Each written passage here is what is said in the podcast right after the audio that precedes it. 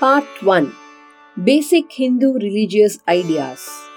Introduction. Om Mangalam Dishatu no Vinayako. Mangalam Dishatu na Saraswati. Mangalam Dishatu na Samudraja.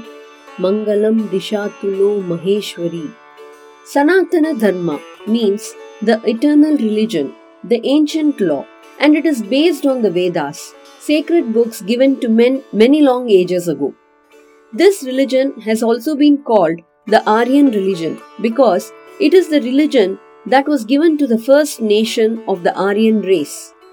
Arya means noble, and the name was given to a great race, much finer in character and appearance than the races which went before it in the world's history. The first families of these people settled in the northern part of the land now called India, and that part in which they first settled was named Aryavarta because these Aryans lived in it.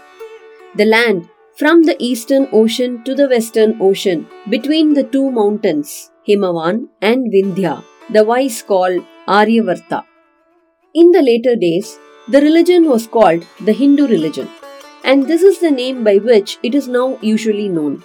It is the oldest of living religions, and no other religion has produced so many great men, great teachers, great writers, great sages, great saints, great kings, great warriors, great statesmen, great benefactors, great patriots. The more you know of it, the more you will honor and love it, and the more thankful you will be that you were born into it. But unless you grow up worthy of it, this great and holy religion will do you no good. The basis of Sanatana Dharma. The ancient religion is based on one strong foundation on which are erected the walls of its structure. The foundation is called Shruti, that which has been heard. The walls are called Smriti, that which has been remembered. The Shruti has been given through very wise men who heard it and received it from Devas. These sacred teachings were not written down till comparatively modern times, but were learnt by heart and constantly repeated. The teacher sang them to his pupils, and the pupils sang them after him, a few words at a time, over and over again, till they knew them thoroughly. Boys still learn the Shruti in the same way as their forefathers learnt it in very ancient days and you may hear them chanting it in any Vaidika Patshala at the present time. The Shruti consists of the Chatur Veda, the four Vedas. Veda means knowledge, that which is known, and the knowledge which is the foundation of religion is given to man in the four Vedas. They are named Rig Veda, Sama Veda, Yajur Veda, and Atharva Veda. Each Veda is divided into three parts. 1 mantra or samhita collection, 2. Brahmanam, and 3. Upanishad. The mantra portion consists of mantras or sentences in which the order of sounds has a particular power, produces certain effects. These are in the form of hymns to the Devas, whose relations to men we shall study presently, and when they are properly chanted by properly instructed persons, certain results follow. These are used in religious ceremonies, and the value of the ceremony depends chiefly upon their proper repetition.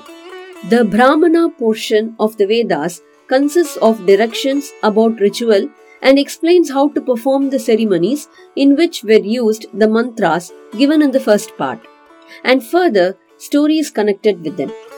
The Upanishad portion consists of deep philosophical teachings on the nature of Brahman on the Supreme and the separated self, on man and the universe, on bondage and liberation. It is the foundation of all philosophy, and when you are men, you may study it and delight in it. Only highly educated men can study it. It is too difficult for others. There was a fourth part of the Veda in the ancient days, sometimes called the Upaveda or Tantram. This consisted of science, and of practical instructions based on the science.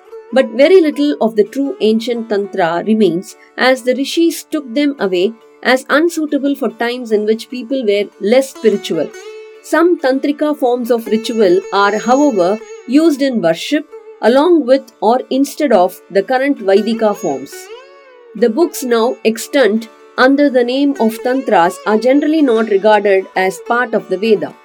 That which is found in the Shruti is of supreme authority and is accepted by every faithful follower of the Sanatana Dharma as final. All the sects, all the philosophical systems appeal to the Shruti as the final authority determining every dispute.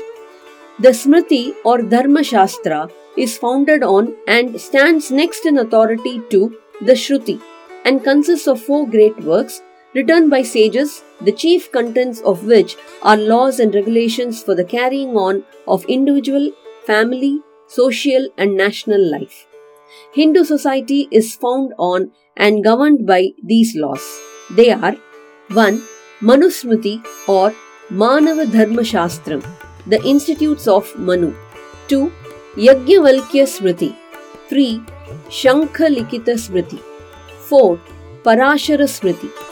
The first of these is the chief compendium of Aryan law, Manu being the great lawgiver of the race. Hindu chronology divides the history of a world into seven great periods or cycles of time, each of which is begun and is ended by a Manu, and is therefore called a Manuvantara or Manu Antara, between two Manus. Six other Manus, very great minded and of great splendor, belonging to the race of this Manu, the descendant of Swayambhu, have each produced beings. As there are two Manus for each Manvantara, that shows that we are in the fourth Manvantara under the rule of the seventh Manu, who is, the next shloka tells us, the son of Vivasvat. Some of his laws are handed down in the Manu Smriti. The Yajnavalkya Smriti follows the same general line as the Manu Smriti and is the next in importance to it. The other two are not now much studied or referred to except in some parts of southern India. While the Shruti and the Smriti are the foundation and the walls of the Sanatana Dharma, there are two other important supports like buttresses the Puranani, Puranas, and the Itihasa, history. The Puranas consist of histories and stories and allegories composed for the use of the less learned part of the nation, especially for those who could not study the Vedas. They are very interesting to read and are full of information of all kinds. Some of the allegories are difficult to understand and require the help of a teacher. The Itihasa comprises two great poems. One, the Ramayanam, the history of Sri Ramachandra, the son of King Dasharatha and of his wife Sita and of his brothers, a most interesting and delightful story as you all know. 2. The Mahabharatam, the history of the Kurus, a royal family of northern India, which split into two parties, the Kurus and the Pandavas, between whom a great war broke out. It contains immense number of beautiful stories, noble moral teachings, and useful lessons of all kinds. These two books, the Ramayana and the Mahabharata, tell us most of what we know about ancient India, about her people and customs, and her ways of living, and her arts, and her manufactures. If you read these, you will learn how great India once was, and you will also learn how you must behave to make her great once more. The science and philosophy of Sanatana Dharma.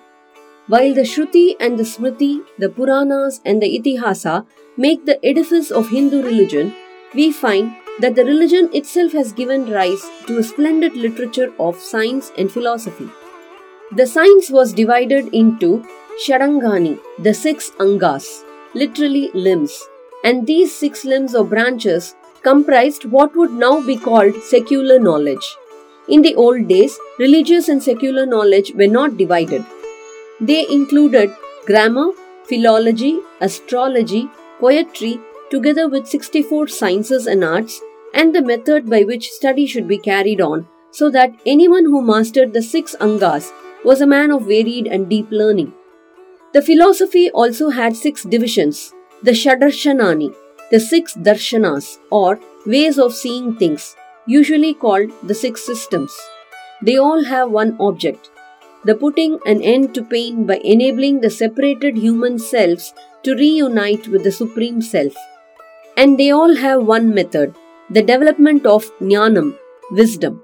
The ways employed are different to suit the different mental constitutions of men, so that they are like six different roads, all leading to one town. As to what is contained in the six systems of philosophy, it will be enough for boys to know this. The Nyaya and the Vaisheshika arrange all the things of the world into a certain number of kinds. Then point out that a man knows all things by means of his senses, or by inference and analogy, or by testimony of other wise and experienced men. And then they explain how God has made all this material world out of atoms and molecules. Finally, they show how the highest and most useful knowledge is the knowledge of God, who is also the inmost spirit of man, and how this knowledge is obtained in various ways. The Sankhya explains in more detail and in new ways the nature of Purusha, spirit, and of Prakriti, matter, and relation of each to the other.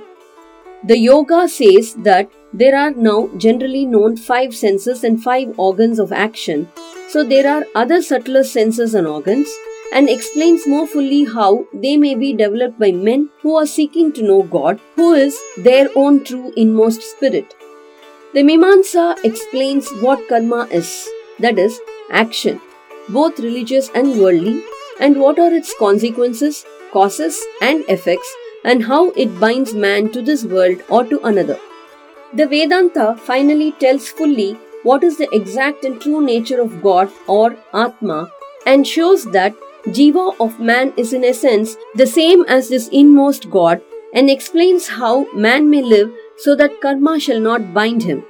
And finally, by understanding what the Maya Shakti of God is, by which all this world comes forth and appears and disappears, how he may, after practice of yoga, merge himself into and become one with God and so gain moksha.